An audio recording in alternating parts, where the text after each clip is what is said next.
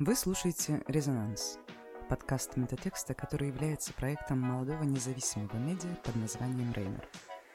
Это второй выпуск подкаста, в котором мы рассматриваем самые резонансные текущие события, а также недавние новости, которые продолжают оставаться актуальными.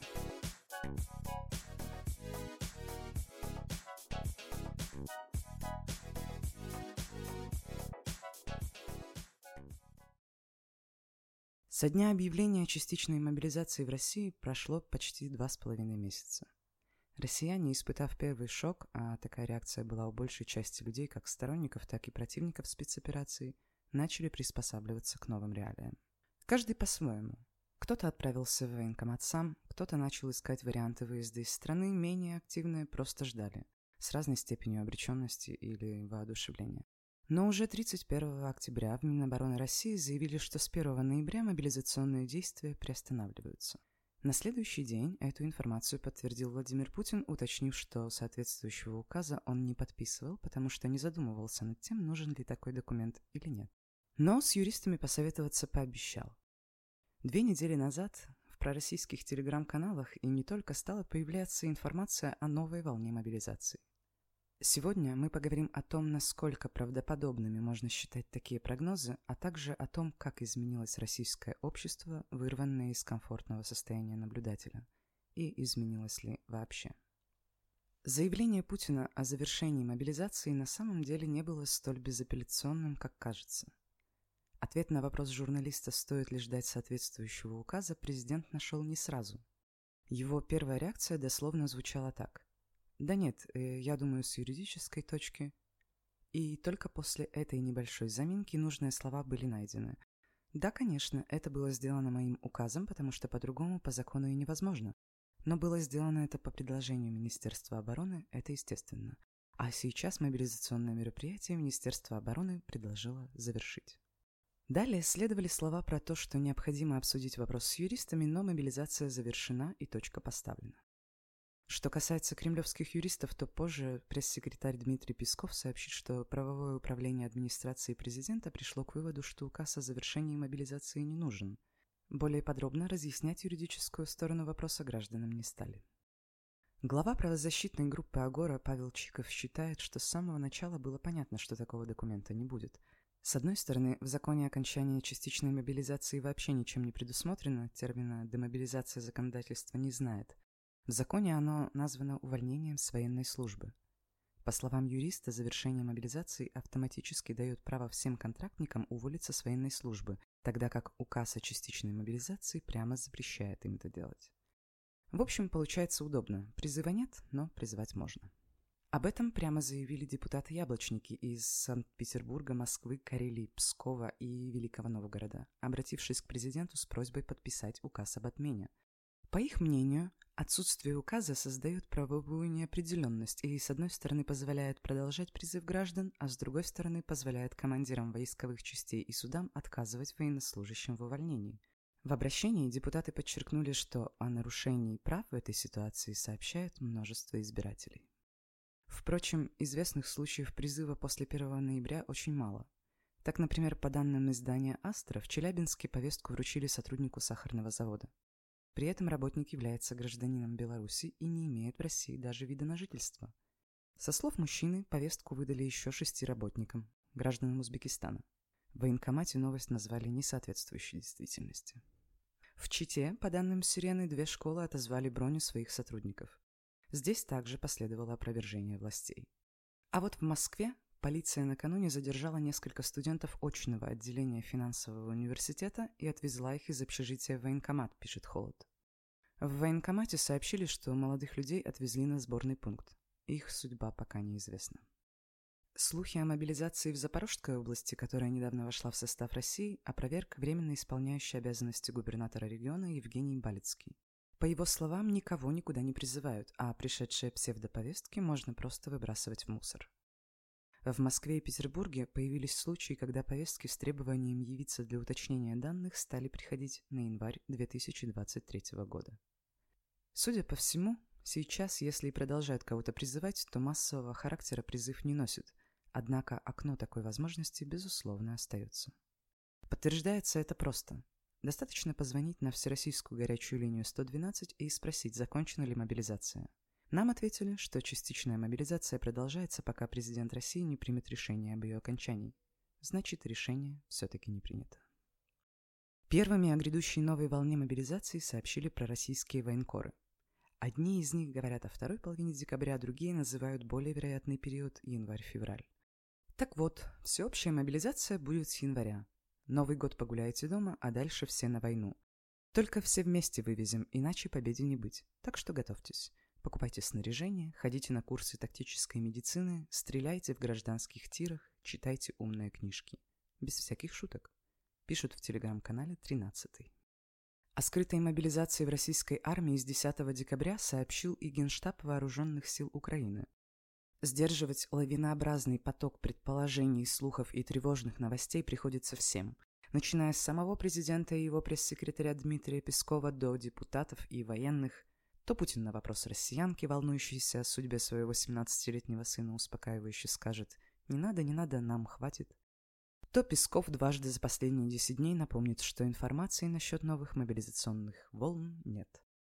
Опять же, обсуждения мобилизации нет в Кремле, подчеркнул Песков. Говорить за Минобороны президент не может. Немного выбился из общего хора успокоителей член Комитета Госдумы по обороне Виктор Соболев, он не исключил, что в стране возможна всеобщая мобилизация, но только в том случае, если боевые действия перекинутся с Украины на территорию России. Если агрессия со стороны западных стран будет наращивать усилия против России, безусловно, нужна будет мобилизация. Но если обстановка будет развиваться негативно, нам нужна будет, наверное, уже не частичная, а полная мобилизация. И тогда, конечно, будет новый указ. Но я думаю, этого не случится, предположил он. Обсуждение этой темы настолько разрослось, что его попытались направить в нужное русло. 3 декабря провластные интернет-издания скопом выдали аналитические материалы. Их основной посыл «все под контролем, вторая волна маловероятна». Понятно, что ожидать иной реакции не стоило. Главная задача государства в преддверии Нового года – успокоить общество и создать иллюзию, что самое плохое позади. В Кремле прекрасно понимают, что людям необходима передышка. Уровень потребляемых антидепрессантов и алкоголя среди россиян растет, а поддержка СВО снижается, как и рейтинг главы Минобороны Сергея Шойгу. По мнению политолога Ильи Грощенкова, сейчас новый тренд – это смещение фокуса внимания на внутреннюю повестку. Сейчас жители испытывают высокий уровень тревоги, и для ее снижения власти должны стараться перестроиться на более мирную и конструктивную повестку, а не выступать в духе позднего макартизма, как курганский губернатор Шумков. Участие Путина в умиротворяющих мероприятиях лишь подтверждает, что указанный тренд становится доминирующим перед новогодними праздниками. Передышка нужна и самой системе, которая с трудом справляется с организацией огромной массы мобилизованных. Одеть, обучить и снарядить провизией нужно еще тех, кого призвали в сентябре-октябре. Проблемы существуют банально с размещением людей. Так, например, две недели назад доброволец из Челябинской области сообщил СМИ о переполненности палаточного лагеря в Чебаркуле. По его словам, в центре подготовки находится шесть с половиной тысяч дислоцированных, при том, что ранее местные власти говорили о том, что лагерь может принять более тысячи военнослужащих. В результате на боевую подготовку на каждого человека приходится 10 минут в день, с учетом, что занятия идут только до обеда. Остальное время уходит на передвижение и ожидание. Не хватает армии и командиров, о чем стало известно от самих мобилизованных, оставшихся в зоне СВО без какого-либо командования. На видео, распространяемых в сети, они рассказывают о том, что своих командиров видели всего пару раз. Важный фактор, блокирующий новый набор, это призыв срочников, который начался 1 ноября и продлится до конца декабря. Организовать одновременно два этих процесса очень сложно, поэтому как минимум до середины января разворачивать масштабные мероприятия по мобилизации, скорее всего, не будут. Но здесь стоит оговориться, такой прогноз будет верным при условии проведения последовательной политики – как показывает опыт, последовательностью российская власть не отличается, часто она действует ситуативно, и стопроцентной гарантии здесь быть не может. Например, в Оренбургской области региональные власти объявили торги на организацию горячей линии по вопросам частичной мобилизации. Запустить колл-центр планируют с 15 декабря этого года по 31 января следующего. Такая неожиданная расторопность Оренбурга наводит на еще одну мысль. Не исключено, что мобилизацию 2.0, как коронавирусные ограничения, будут запускать не сразу по всей стране, а по регионам. Сначала с одного соберут, потом в другом и так далее. За счет эффекта распыления можно будет минимизировать потенциальное антивоенное недовольство. Если сроки новой волны мобилизации под вопросом, то сам факт подготовки к ней очевиден. На это указывают уже не слова, а действия Кремля, а именно указ Путина о создании единой базы всех граждан, которые состоят или должны состоять на военном учете. В этой базе будет собрана практически полная информация о военнообязанных. Уровень образования, прописка, номер телефона, электронная почта, сведения об имеющемся транспорте.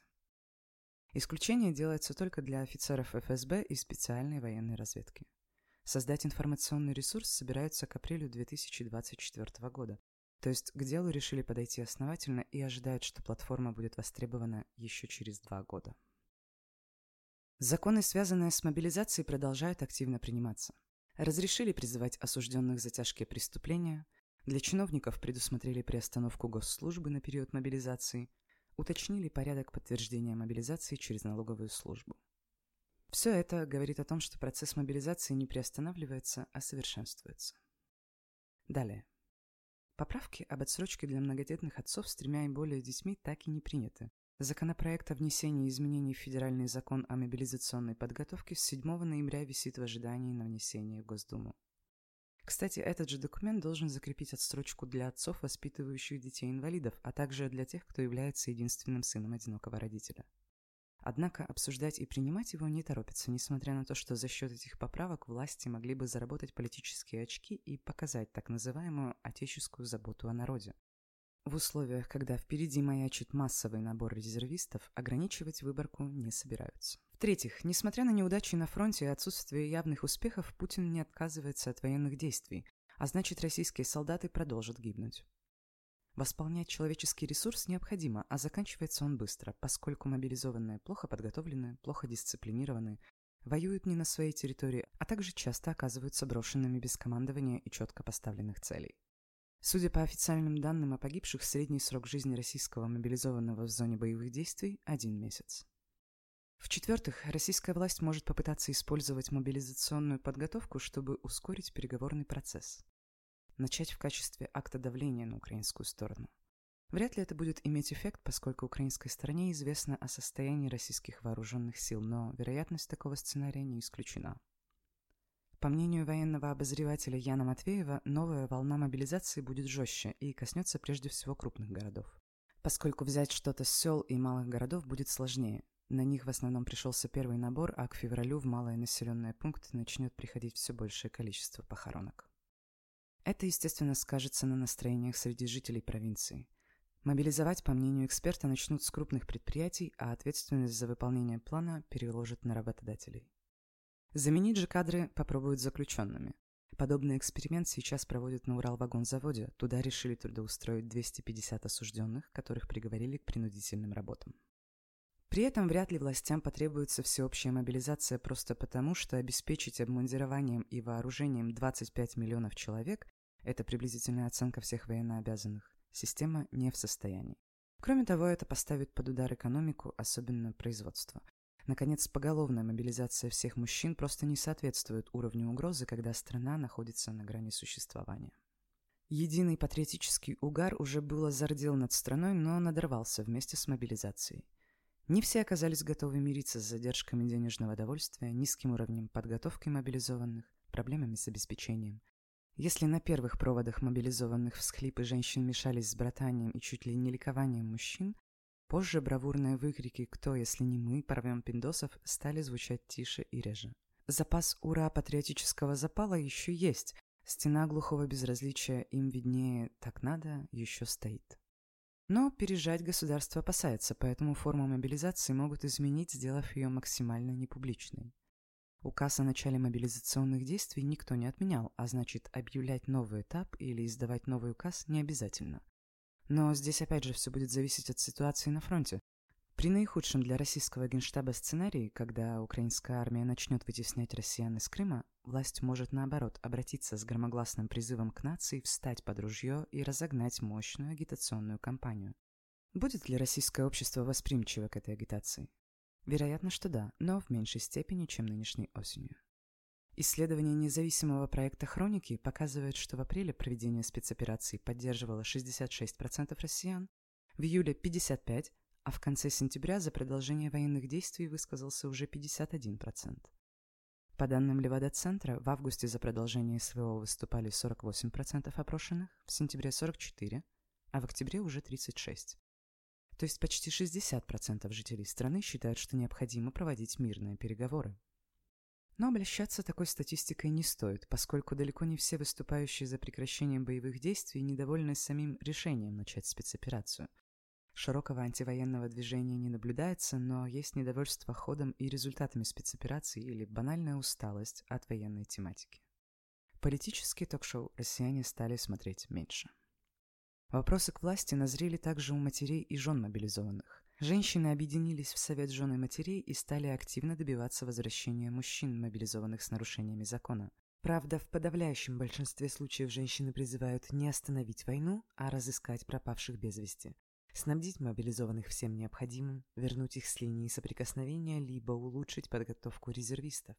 Фактически мы видим только зачаток женского антивоенного движения, которое прошло организационную стадию, но не сформулировало свою главную цель.